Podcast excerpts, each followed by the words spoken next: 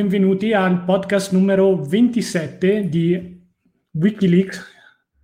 Non è più tutti i segreti della finanza personale, abbiamo cambiato, ma è Wikileaks finanza personale. Abbiamo deciso un po' di togliere i segreti un po' in ottica del nostro rebranding, perché in effetti nella finanza personale vera e propria non ci sono tantissimi segreti, ma è tutto mh, in base all'utilizzo, all'applicazione continua dei fondamentali. Comunque, non è l'argomento più importante di oggi il nuovo nome del podcast, ma il fatto che con me ci sarà un altro ospite straordinario, uno dei nostri membri del team, la prima volta eh, che sarà a, su un podcast con noi. Quindi vi chiedo di dare il benvenuto virtualmente, dovunque ci state ascoltando, quando ci state ascoltando, ad Andrea Bosio, responsabile editoriale di X Invest. Ciao Andrea. Ciao, ciao Lorenzo e ciao a tutti. Oddio, come si chiamano? Pod ascoltatori, tu che sei più navigato. Ma diciamo che ascoltatori è sufficiente. Ascolta bene, allora ciao a tutti gli ascoltatori. È un piacere iniziare a, con il rebranding, c'è stato anche un, un, rebranding dei volti all'interno del podcast ed è sempre un piacere fare una chiacchierata con te.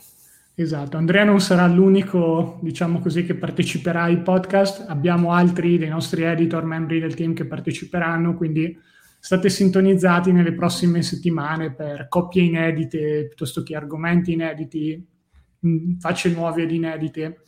Andrea è il nostro responsabile editoriale di Lix Invest. Vuol dire magari due parole senza spoilerare troppo di quello a cui sto lavorando in questo momento e che stiamo sì. preparando per il futuro. Sì, adesso stiamo lavorando a un progetto molto interessante, progetto editoriale e mm, avrete molto presto novità a questo riguardo sarà molto interessante perché eh, il formato sarà cartaceo, ecco. Non posso dirvi altro perché altrimenti poi Luca ci cazzia dalla, dall'alto della, della sua autorità. Ce l'avete chiesto in tanti, ma non c'è qualche libro? E allora abbiamo deciso un po' di accontentare questa richiesta, ci stiamo lavorando, stiamo preparando del materiale per un progetto editoriale, magari diciamo una parola sola, una collana e non aggiungiamo sì. più di così. Esatto. Presto novità quest'estate.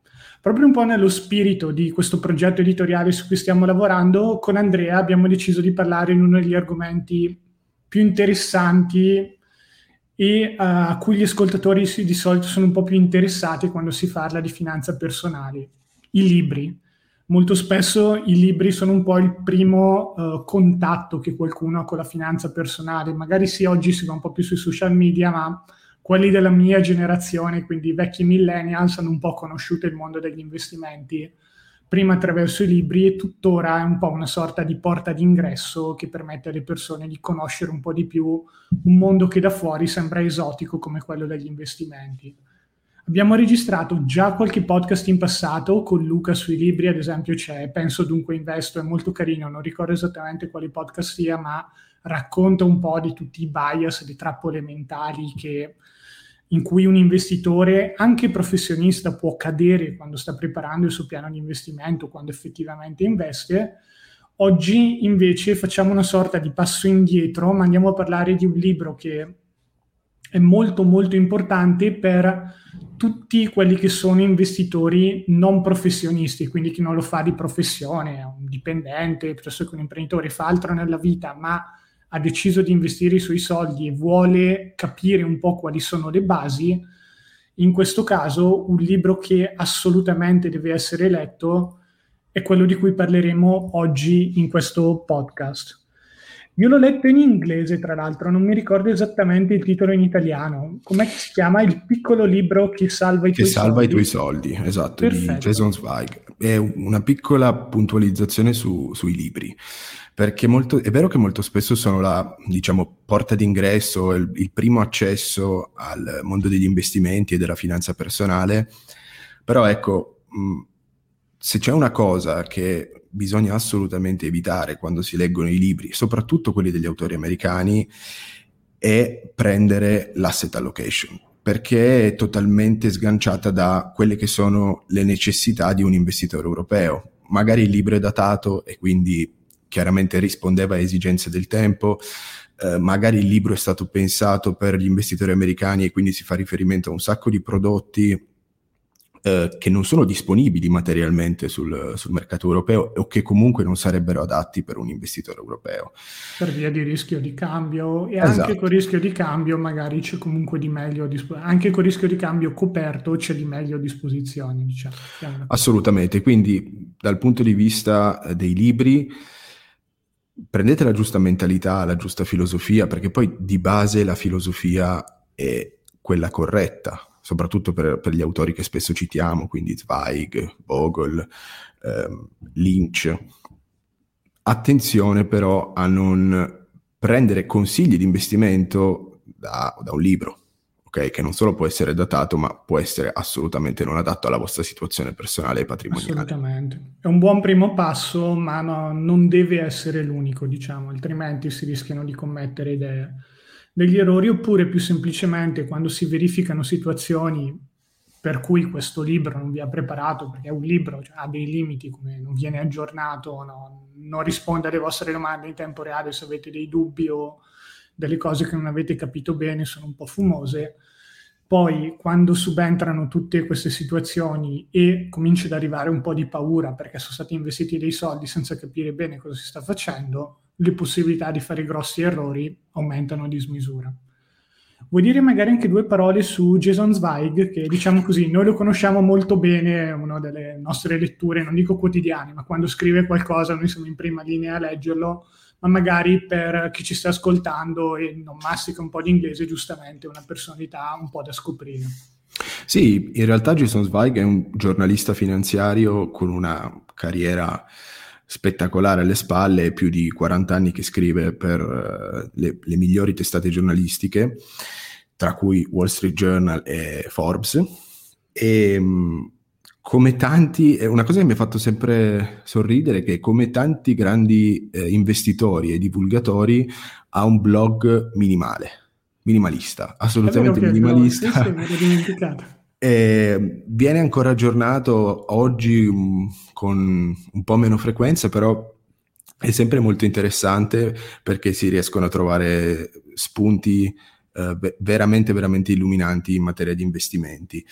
E um, un'altra curiosità su Jason Zweig, che io personalmente ho trovato molto interessante, è che durante un'intervista uh, un altro giornalista uh, gli ha chiesto sostanzialmente ma eh, qual è il tuo lavoro?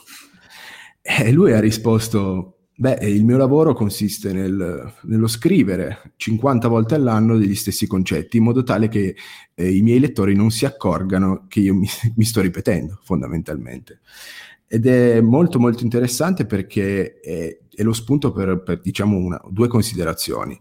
La prima è che l'importanza dei fondamentali eh, non è da sottovalutare. Fondamentali deriva, eh, l'etimologia di fondamentali infatti viene da uh, fond- fundamentum, no? da fondamenta, quindi è ciò che costruisce la struttura di qualsiasi processo di pianificazione finanziaria. E l'altra eh, considerazione che mi viene in mente è quanto sia necessaria la ripetizione per veramente assimilare i concetti e quanto si possano cogliere delle diverse sfumature ogni singola volta che si affronta lo stesso argomento. Cioè, a me capita spessissimo di leggere um, due o tre volte, anche quattro, lo stesso libro. Ogni volta ci trovo degli spunti interessanti nuovi.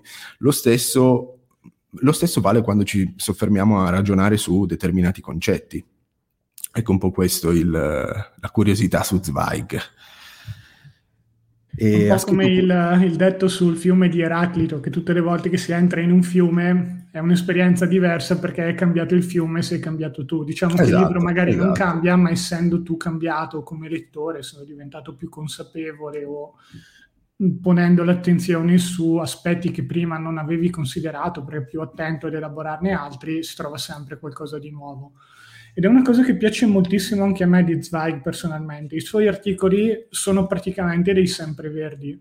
Ci è capitato di avere, ehm, leggere degli articoli di 15-20 anni fa in cui uno dice sì, ma 15-20 anni fa il mondo era completamente diverso. No?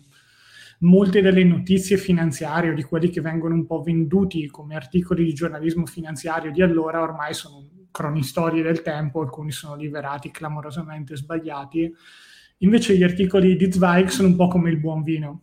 Li puoi leggere anche 15 o 20 anni dopo e, e li puoi assaporare perché i concetti valgono comunque come valevano 15 o 20 anni fa e molto probabilmente continueranno a valere nei prossimi 15, 20, 30 anni. Quindi fa parte un po' di quel tipo di informazione che effettivamente è fatta per durare nel tempo che oggi è molto più difficile da trovare online. È vero, assolutamente vero. Ehm, diciamo so che voi... poi il libro raccoglie un po' anche tutti questi aspetti, quindi è una sorta di concentrato di, di quello che ha scritto ne, negli anni, mirato specificatamente per investitori non professionisti che si stanno avvicinando un po' al mondo degli investimenti e devono capire come muovere i primi passi. Esatto, tra l'altro la mm, tempistica della pubblicazione è molto interessante perché eh, il piccolo libro che salva i tuoi soldi è stato pubblicato nel 2009, quindi in piena crisi finanziaria. Eh, diciamo che nel 2009 si sta, stava per finire, però ovviamente ci vuole tempo per scrivere un libro, esatto. quindi eh, l'idea è probabilmente venuta in piena crisi finanziaria. E ehm, effettivamente al, al, suo interno ci sono dei riferimenti molto interessanti che obiettivamente eh, a, fine degli anni 90 o a inizio anni 2000 probabilmente non avrebbero trovato un riscontro da parte del pubblico. Eh, ma forse anche oggi da certi punti sì, di vista. Forse anche, forse è una scelta oggi, controcorrente anche quella di parlare di questo libro nel momento particolare in cui ci troviamo. Sì, parlare di rischi, parlare di truffatori, parlare di ehm, di, di, crisi finanziarie, di capitale umano, ecco, probabilmente... So anche eh, di un concetto che è un po' magari controverso cioè, per gli addetti ai lavori, nel senso, quando si parla di mercato azionario che presenta comunque dei rischi anche nel lungo periodo, deve essere un po' gestito con attenzione, ci sono degli aspetti particolari a cui si deve fare attenzione, tutti i nostri clienti che hanno comprato l'X Strategy lo sanno, però quando si va un po' nel mondo degli addetti ai lavori finanziari e si vede quello che scrive, molto spesso sembra che ci sia questa idea di fondo che il mercato azionario sì, si muove un po' in su e in giù, ma poi salirà sempre, andrà sempre tutto bene, qualsiasi sia il periodo di tempo, qualsiasi sia il punto di entrata. Ed in realtà questo non è esattamente così. È estremamente probabile, in base ai dati che abbiamo a disposizione, che investendo oggi con un buon piano, tra 10, 15, 20 anni, si porti a casa un capitale maggiore, ma ci sono a loro volta dei rischi che non, non, non spesso, molto spesso non vengono neppure presentati da chi fa un certo tipo di pubblicazione finanziaria da tenere comunque presente. Ed è una cosa che noi personalmente non abbiamo problemi a riconoscere perché il primo passo per gestire un rischio è sapere che c'è. Una volta che il rischio si conosce, si prendono dei passi per gestirlo e poi la sua diciamo così, capacità di distruggere la vostra situazione finanziaria diventa molto molto più bassa. Esatto, cioè poi il concetto è un po' questo. Se per il mercato azionario e per tantissime asset class abbiamo diciamo delle serie storiche di fatto di 200 anni fa mm, su cui peraltro eh, non abbiamo alcuna certezza, cioè non, non, sappiamo che il rendimento futuro sarà effettivamente il rendimento medio di, del mercato eh, azionario, non sappiamo che il mercato azionario un domani avrà quel rendimento medio. E questa è una, fondamentalmente una condizione di incertezza in cui ci troviamo e con cui dobbiamo fare i conti. Eh, mi fanno ancora più sorridere eh, quelli che tentano di applicare questi ragionamenti a, eh, ai nuovi strumenti. Mi viene in mente i bitcoin, gli NFT, noi non abbiamo assolutamente nessuna, nessun dato storico, ness- o, o, meglio, ce li abbiamo, ma sono talmente recenti che sono totalmente inaffidabili. Quindi e quando si paragonano eh, le criptovalute al, al, mercato azionario, a me fa sinceramente un po' sorridere, perché veramente stiamo comparando mele con pere. Assolutamente, ma anche in un altro mercato, se ci pensi come quello immobiliare, dove in effetti ci sono a disposizione più dati, serie storiche più lunghe, eccetera, a conti fatti valgono esattamente gli stessi discorsi fatti per il mercato azionario. Non esiste l'investimento immobiliare sicuro che rende sempre il 100%, eccetera, eccetera, nonostante in Italia, in, al- diciamo in altri paesi, ma soprattutto in Italia negli anni 70, 80, 90 si è un po' diffusa questa cultura dell'immobiliare come investimento che non tradisce mai, eccetera. Come tutti gli investimenti attraversa delle fasi e dei cicli e se non si prendono dei, delle accortezze per gestire un po' i rischi insiti nell'investimento anche immobiliare, si finisce effettivamente per portare a casa una perdita.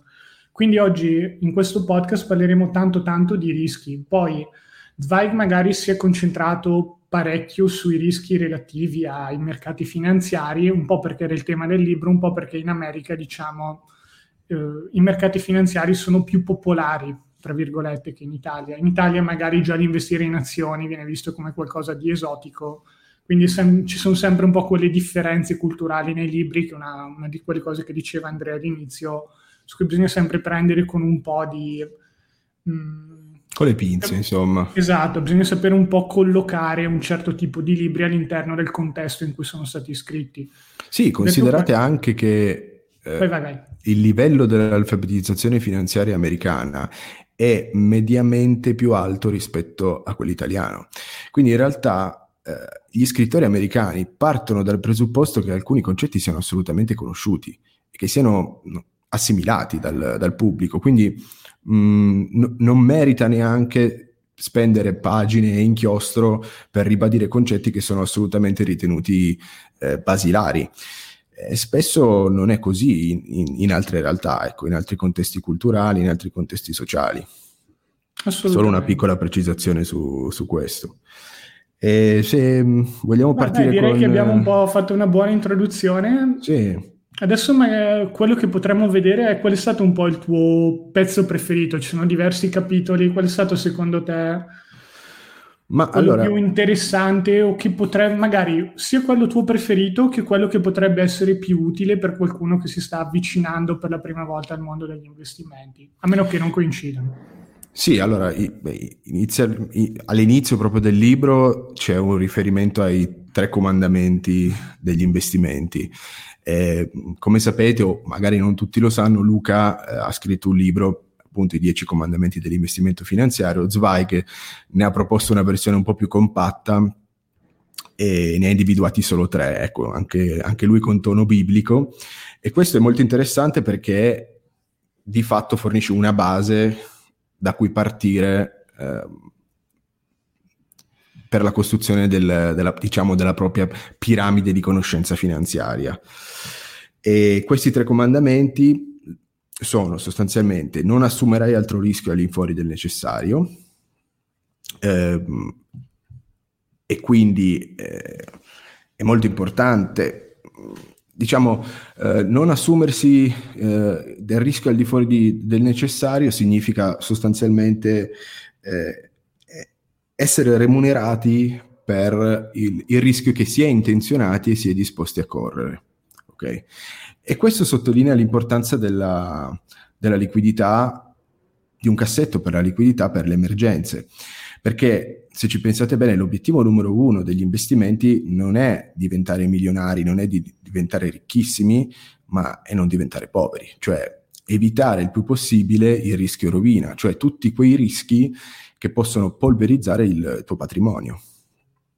Ecco, una volta... Questo secondo me è molto interessante perché è un po' l'aspetto che viene dimenticato dal mondo degli investimenti, anche quando si va a vedere la stampa di settore, ah, il Dogecoin, Dogecoin è salito del 5000%, tutti a comprare il Dogecoin.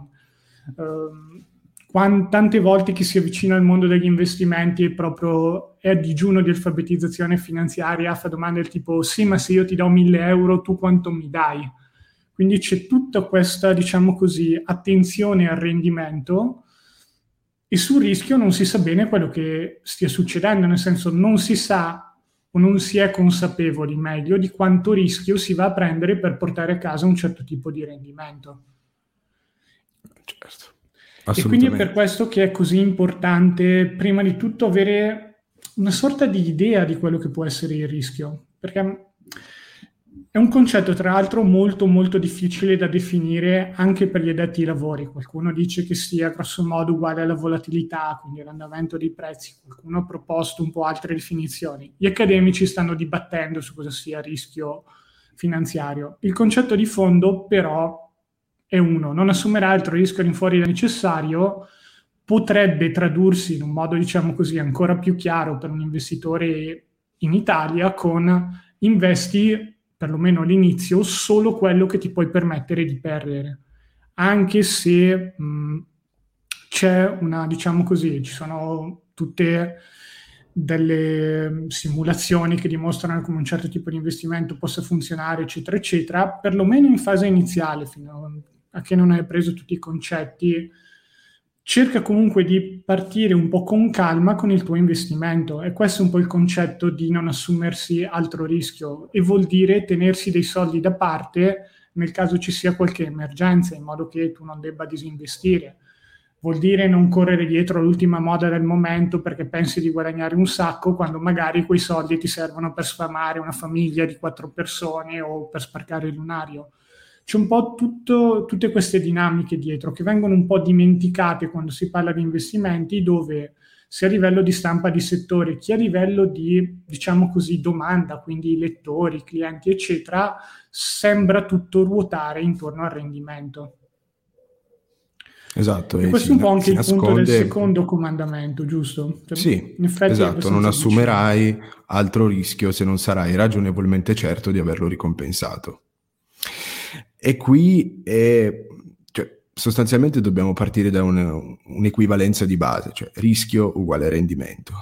E chi ti promette un rendimento in assenza di rischio, quindi garantito, o è un ciarlatano di fatto, quindi o è un truffatore, oppure non ha ben chiaro che cosa sia il mondo degli investimenti.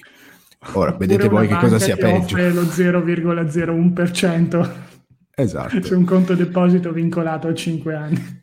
E il senso di questo comandamento, del secondo comandamento individuato da, da Zweig è, è, proprio questo, nel senso non assumerti del rischio che non ti garantisce ragionevolmente, perché poi di nuovo eh, il ragionevole rientra nella sfera del probabile, perché noi effettivamente operando in una, in una, condizione di incertezza non abbiamo la certezza matematica, nessuno ti può mettere per iscritto che il rendimento eh, futuro del mercato azionario sarà ad esempio del 7% netto.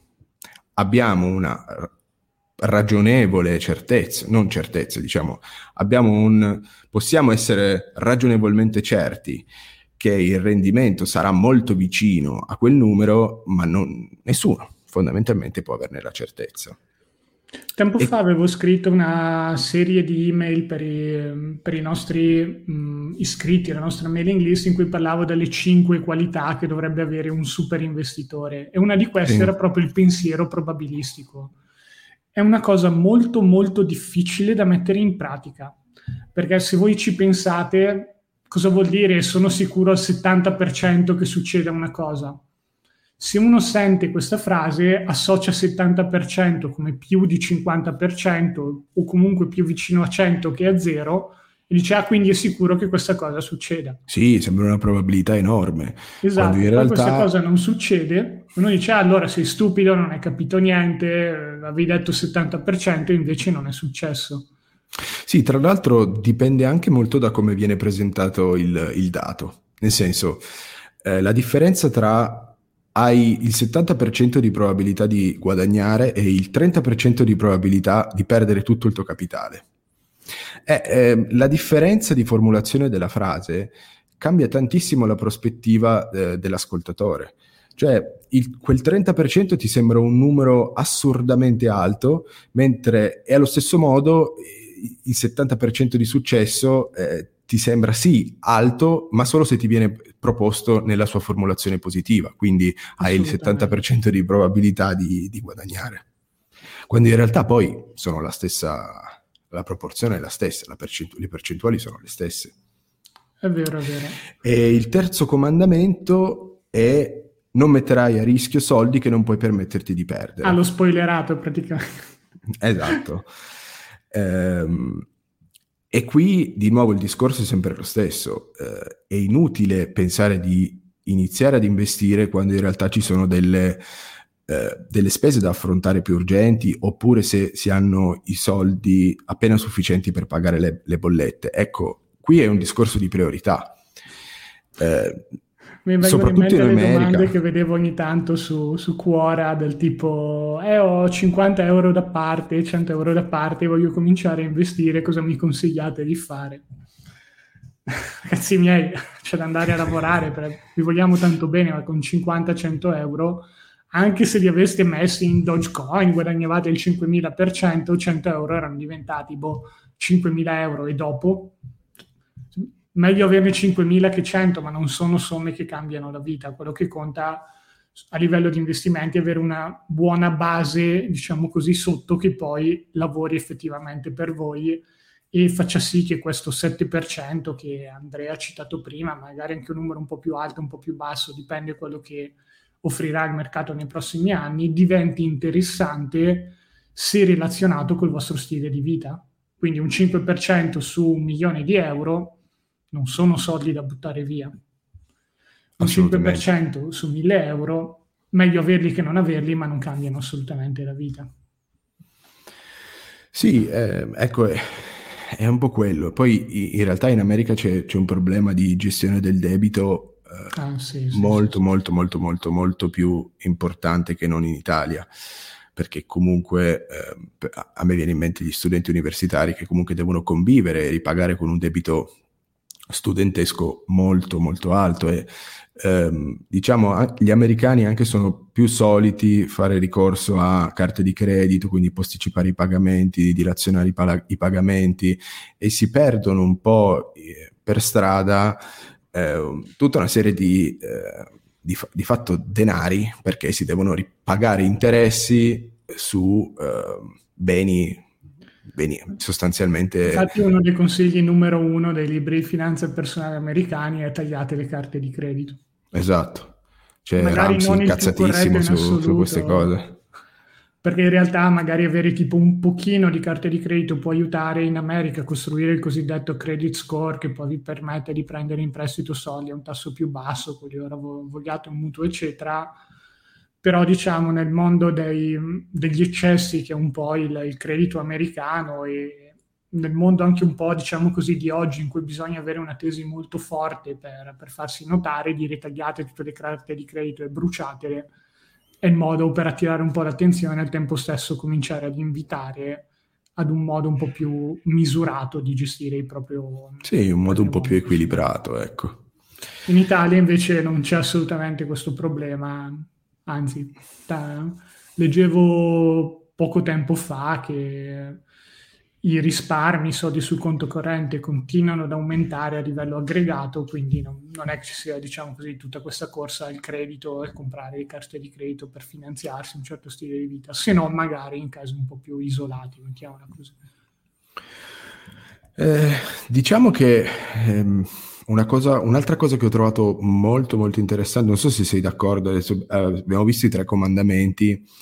Quindi questi secondo te sono, sono quelli per, sì, per proprio chi i... si sta avvicinando, cominciati da quelli che non si Sì, sbaglia. sono i comandamenti di buonsenso, ecco, sono fondamentalmente regole di buonsenso che possono sembrare un po' scontate, ma evidentemente non è così. Cioè, è sono una scontate che... nella formulazione, ma estremamente difficili nell'applicazione esatto. continua.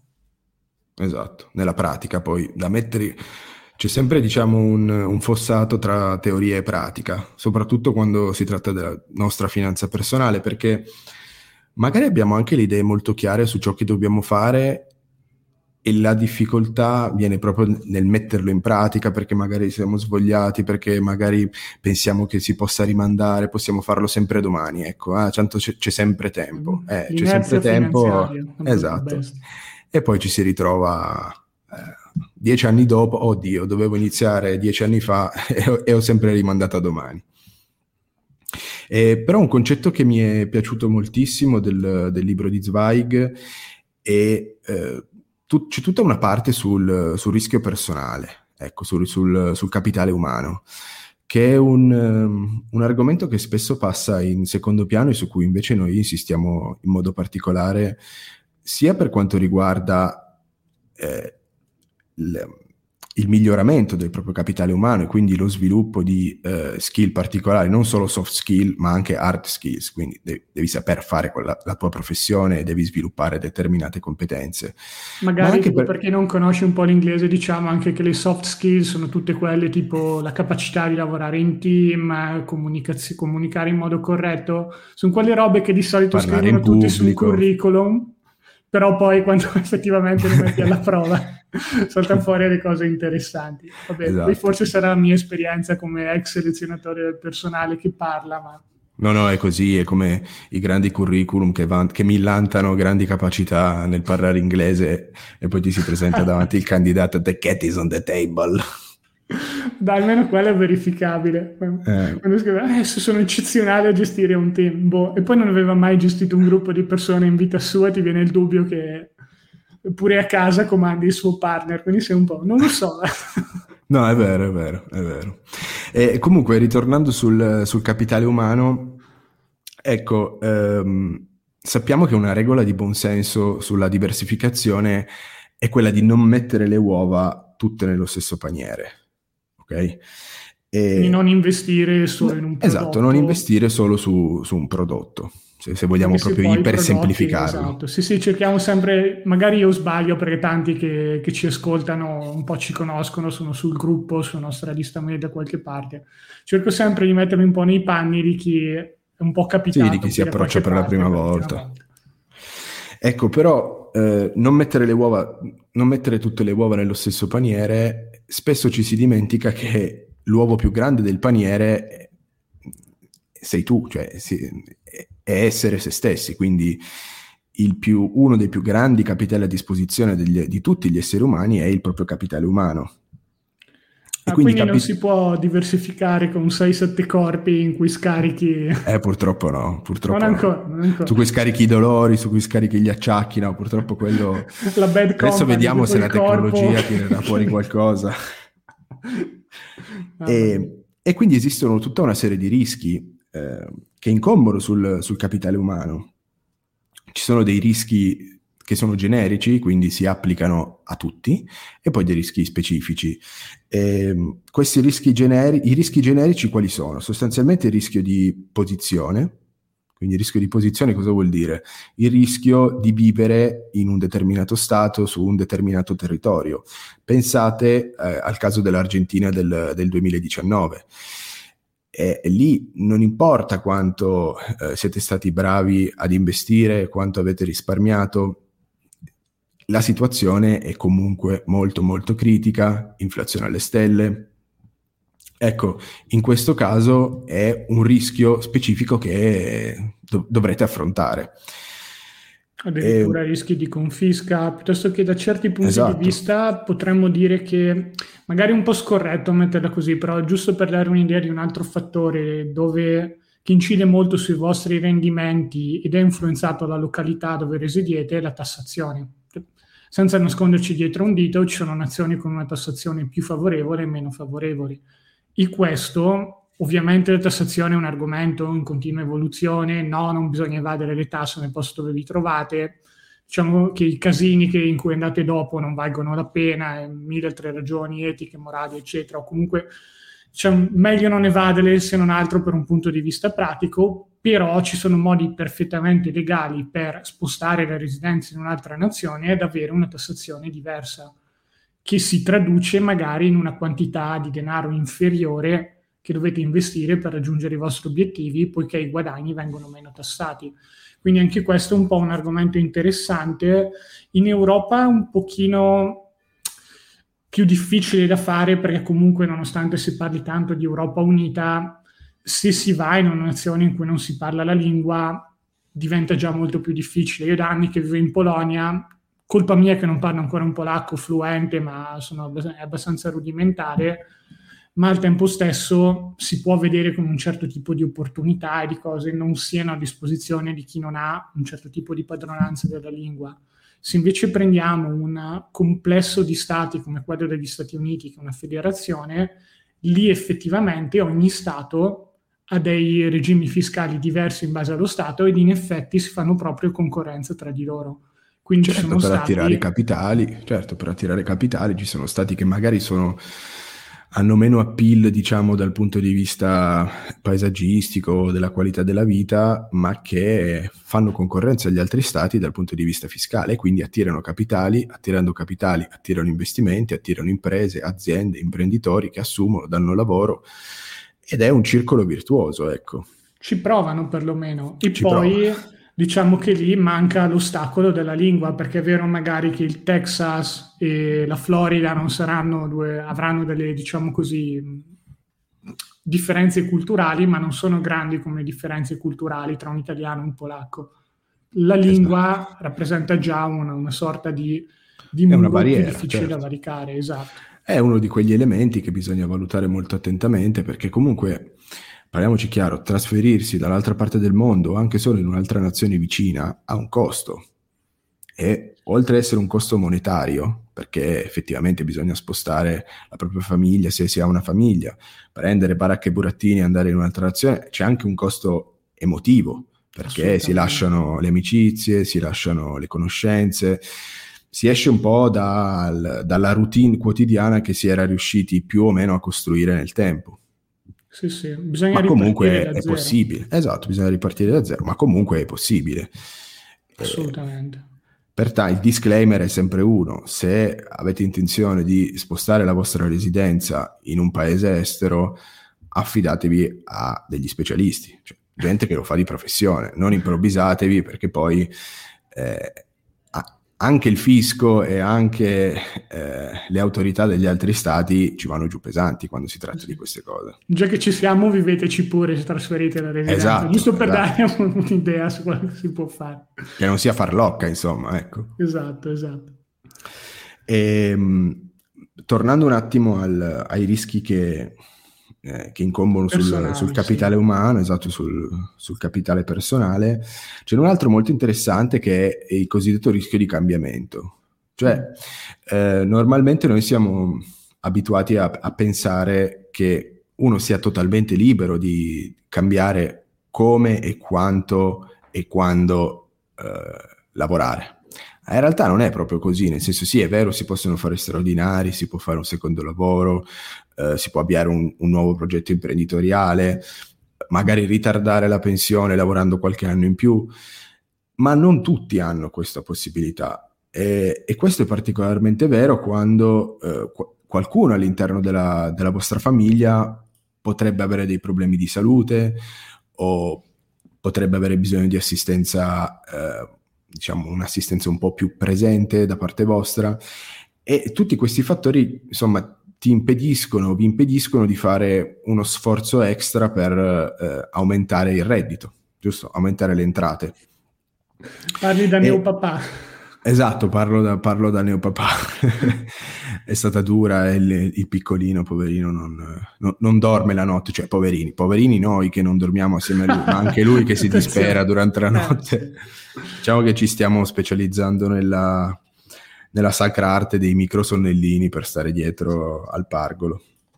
Però ecco, eh, avere un figlio sicuramente è, un, è, è uno di, di, quei fatti della vita che, ti, che, te la cambiano, cioè è inutile nasconderci dietro un dito, eh, però ti porta anche a riflettere su, su determinati concetti.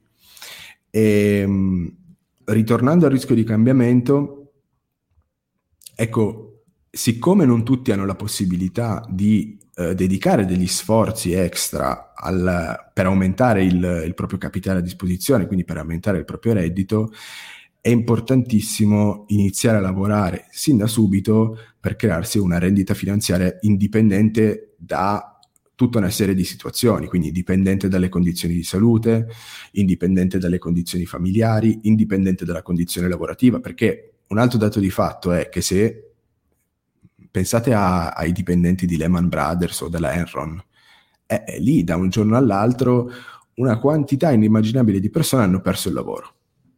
E già quello non è una passeggiata e di salute. Già quello non è una passeggiata di salute. Quindi è per questo che è importantissimo iniziare a crearsi una rendita finanziaria. Ah, e... Pensavo volessi parlare anche del discorso di stock options. È vero che non è molto popolare in Italia, però un po' Diciamo sì, è interessante ah, ecco, sì, sempre sì, con questo sempre... rischio diciamo così, di essere se stessi, questi rischi personali magari un po' sottovalutati da quello che sì, la stampa. Il discorso è un po' questo, che in, in America è molto più comune eh, rispetto all'Italia, però eh, in realtà anche in Italia parte della remunerazione, soprattutto del, delle figure, diciamo, dirigenziali delle grandi aziende, eh, è determinata in parte da delle stock option, cioè sostanzialmente delle opzioni per l'acquisto di azioni della, dell'azienda stessa per cui si lavora. Okay? Solitamente anche in un prezzo scontato. Sì, a un prezzo scontato o comunque prefissato al momento del, della sigla del contratto. Il, il, punto è un po' questo, nel senso che la razio delle stock options sarebbe quella di legare la performance del, del dipendente o del dirigente alla performance dell'azienda. Io ho un po' sentimenti contrastanti nei confronti delle, delle stock options. Non sei solo, anche Buffer non era super entusiasta. Quindi... Eh, perché eh, l'idea è proprio quella, nel senso, ok, l'azienda guadagna, anche tu guadagni di conseguenza perché hai la possibilità di acquistarti le azioni dell'azienda per cui lavori. Quindi l'azienda guadagna e anche tu guadagni, una forma di remunerazione extra. Problema delle stock options, secondo me, sono due. Beh, il, il primo problema evidente è che porta di fatto la dirigenza dell'azienda ad assumersi molto più rischi di quella che una sana e diciamo diligente eh, amministrazione di, di un'azienda imporrebbe. Questo perché? Perché assumendo molti più rischi potenzialmente eh, si ottengono anche molti più rendimenti, quindi eh, risultati eh, superiori. Eh, il problema è che assumendosi molti più rischi si è anche molto più esposti al rischio rovina, cioè che nel caso dell'azienda è rischio fallimento. Chiusura In questo caso è importante ricordare che il rischio rovina è il rischio aziendale. Perché? Esatto. Perché c'è un certo tipo di cultura, soprattutto più magari anglosassone o meglio ancora americana, però c'è un po' questa esaltazione del think big, pensare in grande, prendersi grossi rischi, eccetera. Quindi i manager di questo tipo di aziende potrebbero, più che manager magari parliamo ancora di figure un filo più alti, i manager tendono ad essere un pochino più difensivi, ma tipo a livello di CEO, quindi tutti questi master of the universe dominatori del, del mondo, di tutte queste aziende grosse, sono tra virgolette incentivati spesso a prendersi rischi molto grossi perché se gli va male possono comunque rivendersi la reputazione di ehm, visionari, persone che ci hanno provato, eccetera, e andare a riprovare con un lauto compenso in un'altra azienda a prendersi altri rischi grossi. Se gli va bene, fanno un sacco di soldi attraverso le stock option, stampa, fama, eccetera, e di nuovo possono andare a finire in un'altra società come quelli che ci sono riusciti a condizioni ancora più favorevoli. Dal punto di vista degli incentivi, quindi, si è creato un po' questo sistema di cui le stock option sono un po' parte integrante, in cui prendersi rischi enormi rischia di remunerare quasi in ogni caso. Anche, diciamo così, il fatto di non, non riuscire o di far fallire o di far andare un'azienda una società quotata non molto bene, comunque può essere addirittura tollerato o ben visto in alcuni ambiti particolari.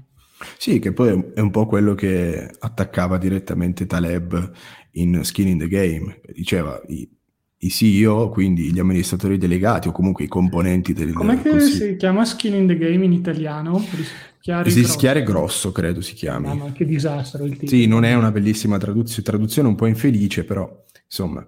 Eh, dato che stiamo eh, parlando di libri, poi magari ci faremo una recensione, però per intanto se volete andare a dare un'occhiata. Esatto, merita assolutamente, lettura consigliatissima.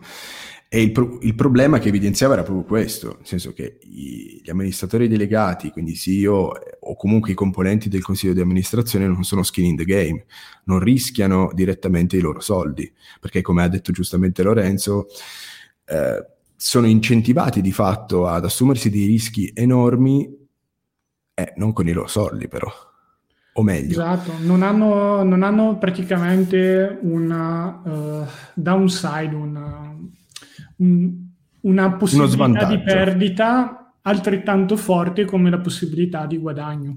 E quindi sono incentivati a essere molto aggressivi, a prendere delle decisioni assolutamente aggressive nei confronti del mercato e dei competitor e senza però, cioè so- sostanzialmente socializzando i rischi sull'azionariato diffuso, cioè sugli azionisti. Ok? Perché poi le conseguenze vere di queste decisioni, nel caso in cui fossero nefaste o infruttuose, eh, vengono scaricate sugli azionisti, o meglio, vengono scaricate sul prezzo delle azioni e quindi sui capitali degli azionisti. Da questo punto di vista preferisco molto di più un sistema di incentivi come quello che, aveva, che ha, introdotto, Buffett in Berkshire Hathaway, una società di cui abbiamo parlato in uno dei primissimi podcast che abbiamo registrato.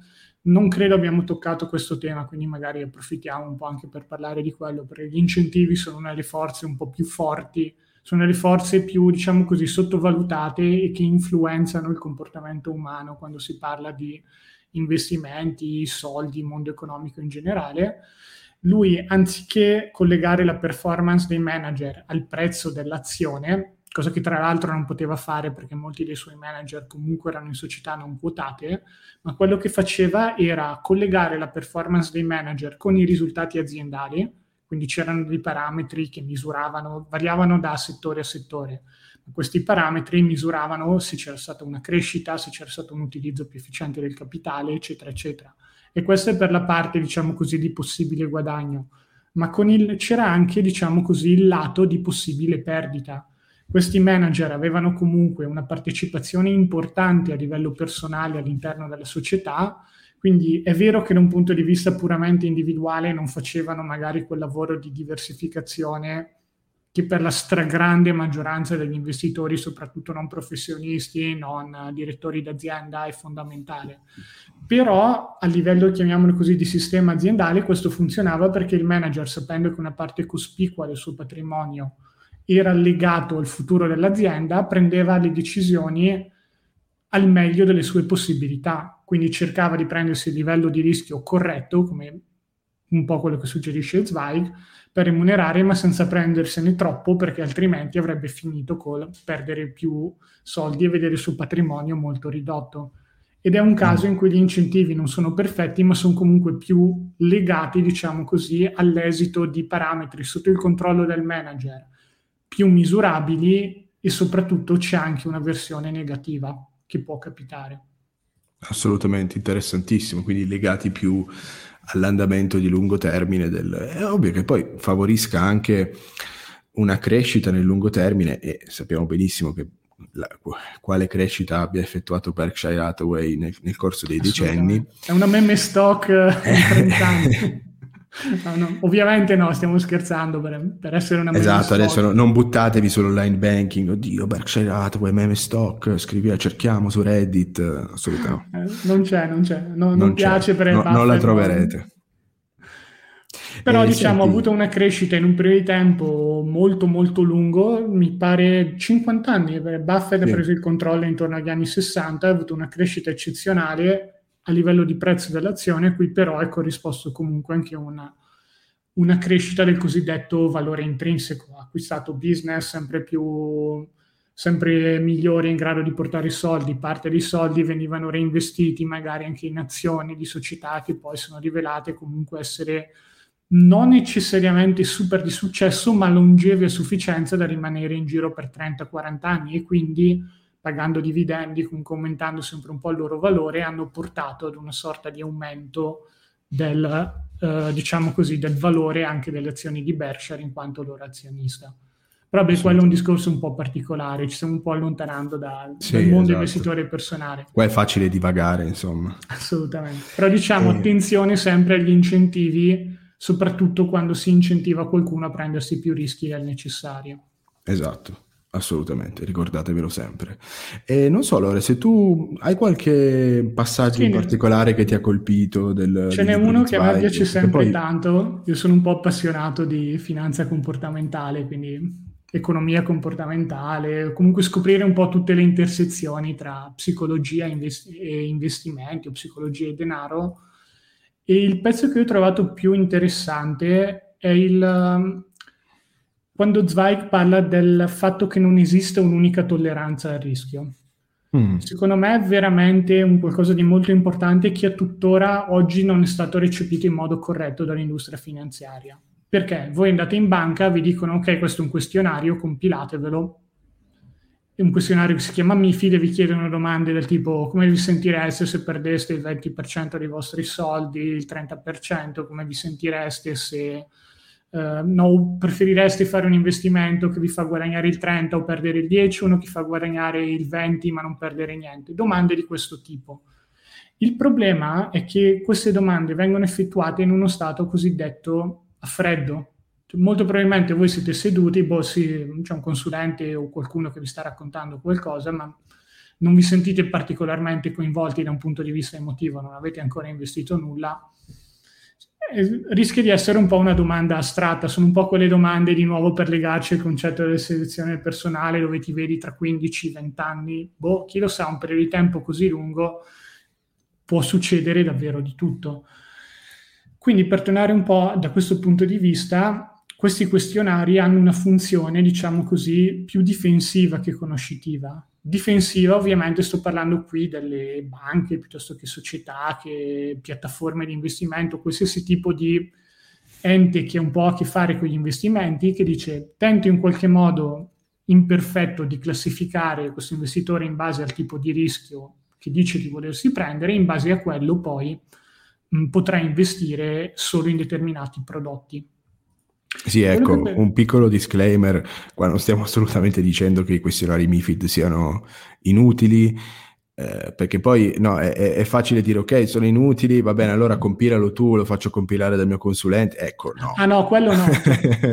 Le, sempre meglio comunque compilarlo. Voi, sì, sì, sì. Compilarlo voi, onestamente, e sulla base delle risultanze chiaramente vi sarà assegnato un determinato mh, profilo eh, di rischio predeterminato che è un dato incompleto, ma se non altro eh, vi mette al riparo da alcuni rischi, come ad esempio trovarsi in portafoglio dei derivati senza, sapere, senza avere la benché minima idea di che cosa si tratti. Obbligazioni ecco quello. O obbligazioni subordinate e quindi occhio, attenzione, non delegate ciecamente neanche la compilazione, nulla, però a maggior ragione la compilazione del, del, questionario MIFID. No, assolutamente. Diciamo che io sono un po' critico magari da detto ai lavori per, verso questo tipo di strumento perché non lo trovo sufficiente per approfondire davvero quello di cui un risparmiatore ha bisogno, il tipo di rischi che si può prendere, eccetera. Però consideriamolo come una situazione in cui è meglio piuttosto avere piuttosto che avere nulla. Quindi che avere nulla. Esatto. È un punto di partenza, mi auguro un po' che si evolva negli anni nel diventare qualcosa di più utile per gli investitori. Finora però diciamo da, da quello che ho avuto modo di vedere anche con esperienze di prima o seconda mano, è un po' uno strumento che viene usato dalle banche per pilotando durante la compilazione, quindi come diceva Andrea sempre massima attenzione a non delegare certi aspetti per poi garantire la vendita di un certo tipo di prodotti. Quindi da questo punto di vista massima attenzione.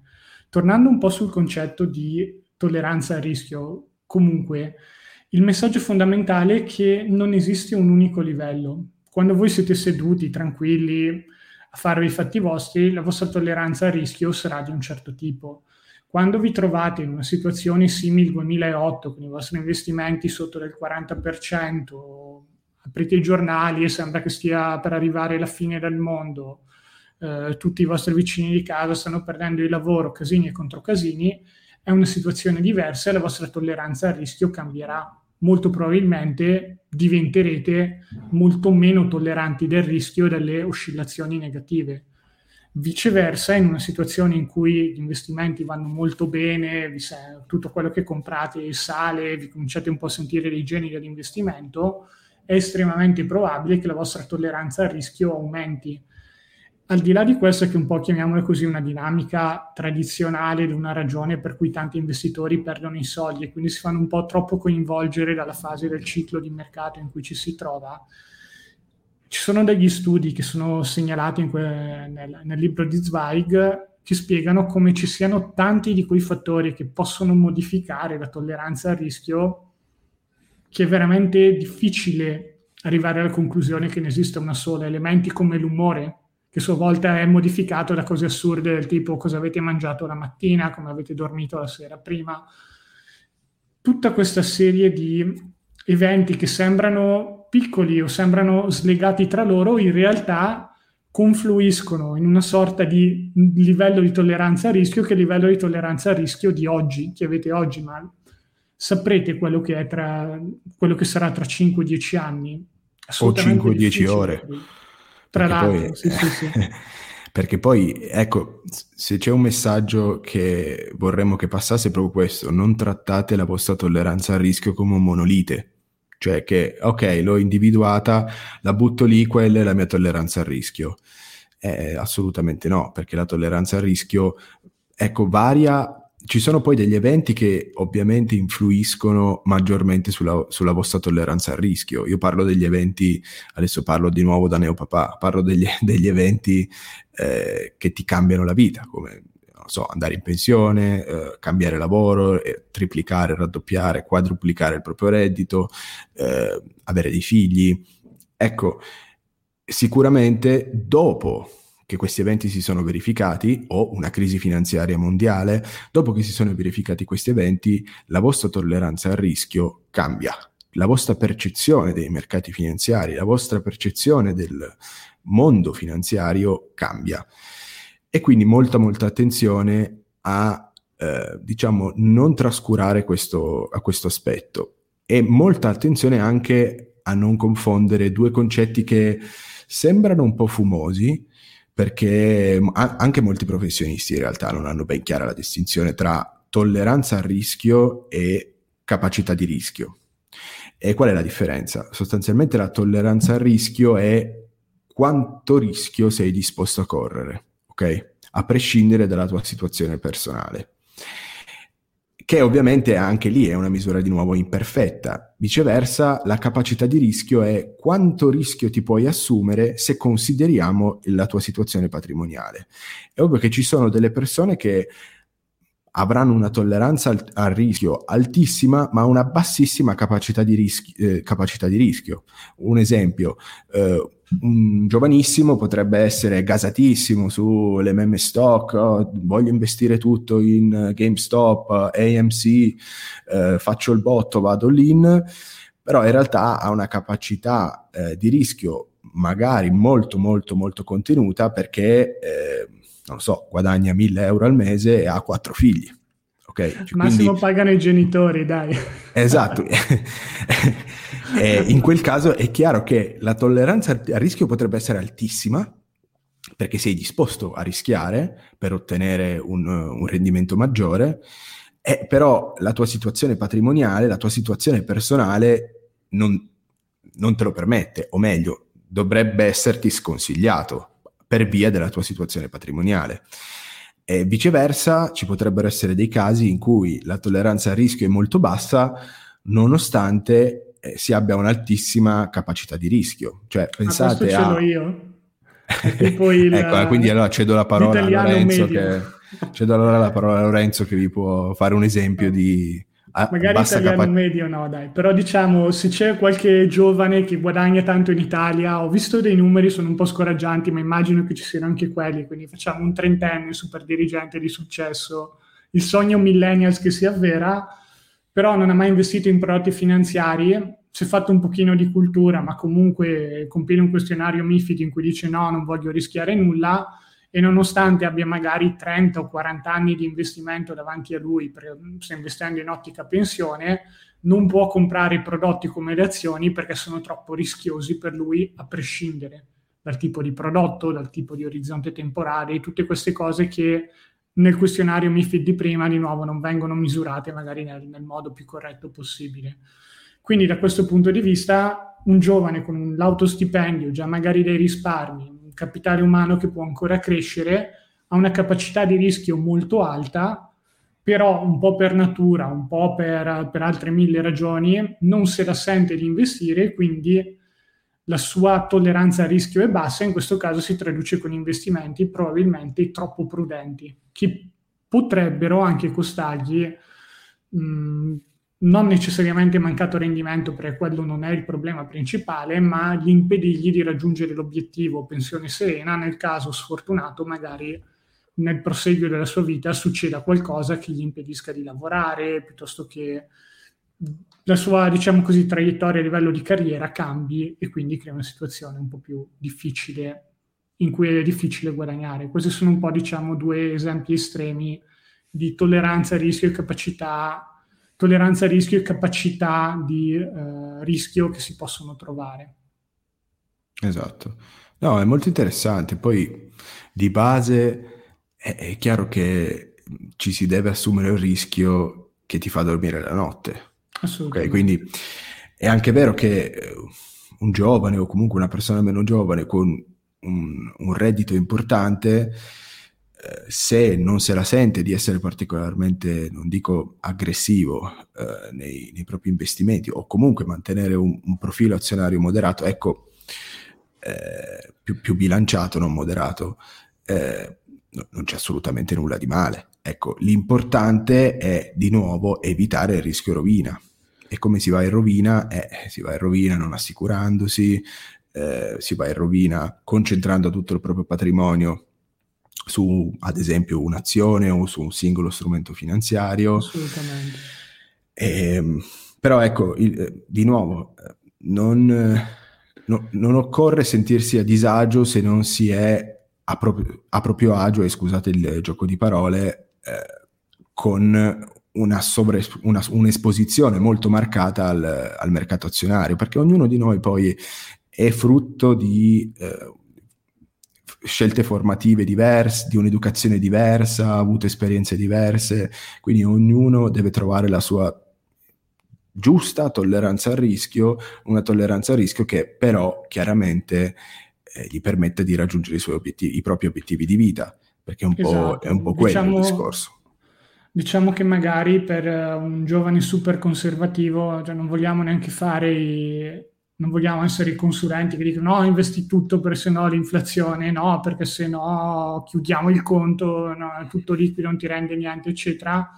Però al tempo stesso, perlomeno cominciare a fare un percorso di alfabetizzazione finanziaria e vedere se effettivamente questa paura di un certo tipo di rischi può essere risolta piuttosto che capita, eccetera, e poi provare a superarla, se invece è proprio una roba che, come diceva Andrea, vi fa star male la notte, non ce la fate, il pensiero di avere anche solo il 10% del vostro patrimonio che va su e giù vi fa star male, è evidente che non siete persone per cui il mercato, i mercati finanziari, non solo quelli azionari, ma anche gli obbligazionari possono scendere, è un posto per voi. Però in questo caso dovete un po' prendervi, diciamo così, l'onere di essere pronti a finanziare tantissimi dei vostri obiettivi, pensione inclusa, con il solo risparmio, ed è una cosa veramente tosta. Quindi, da un certo punto di vista, non dico che sia sconsigliata, perché se effettivamente c'è una forte reazione psicologica, è un po' la strada da prendere, però bisogna essere consapevoli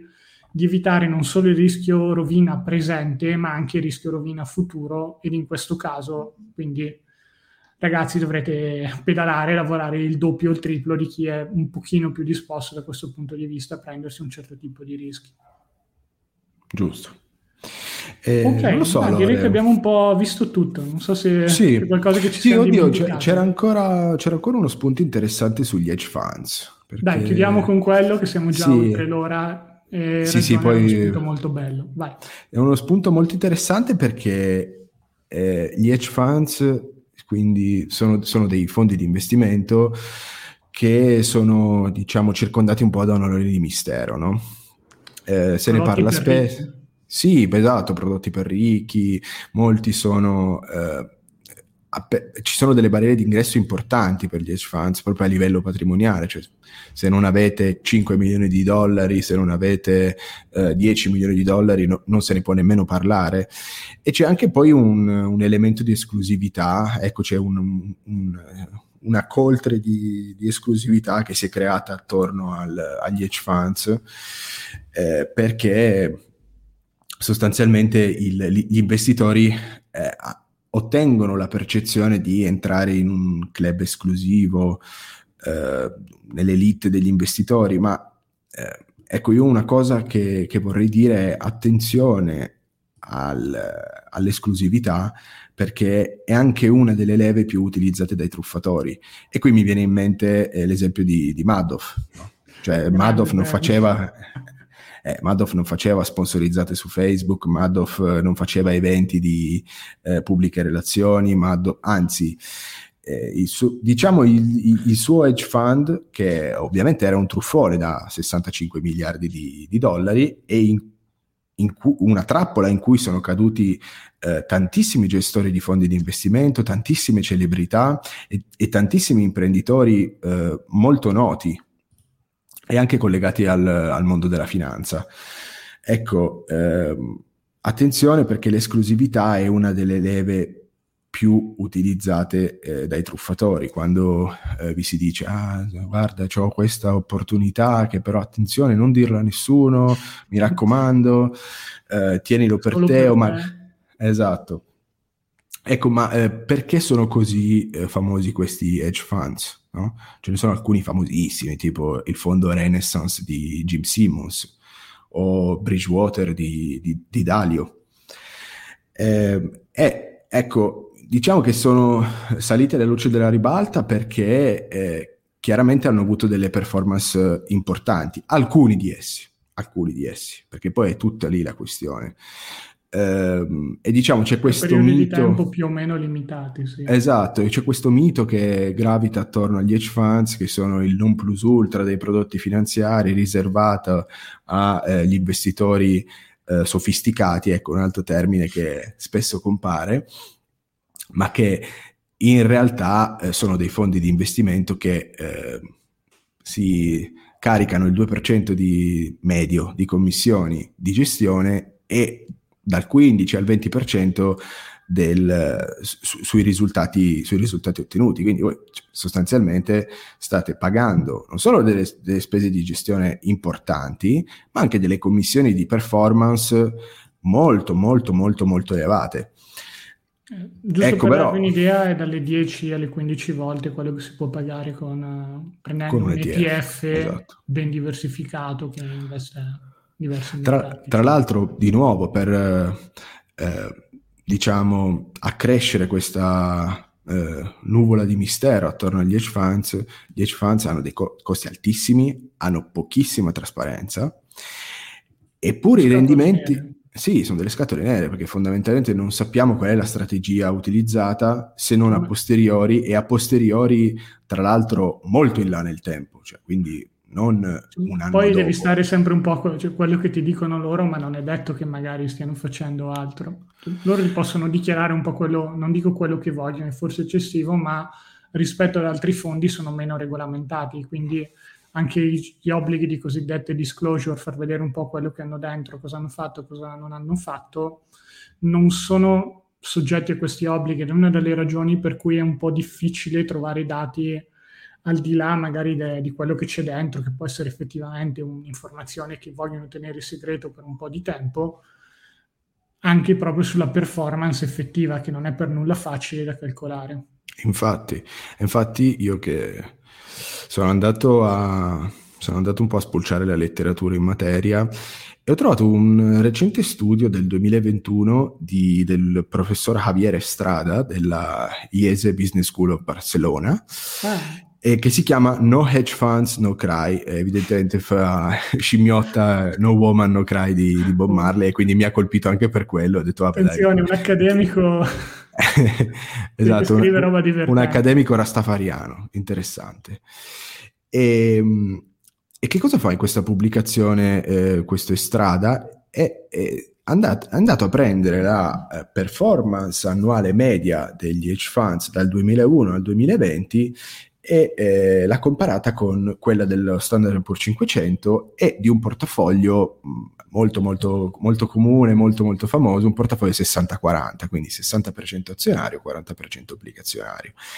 E i risultati sono stati molto molto interessanti perché dal 2001 al 2020 la performance media di uh, un hedge fund è del 5,5 eh, annualizzato mentre dello Standard Poor's 7,5 e di un portafoglio 60-40 6,9% all'anno.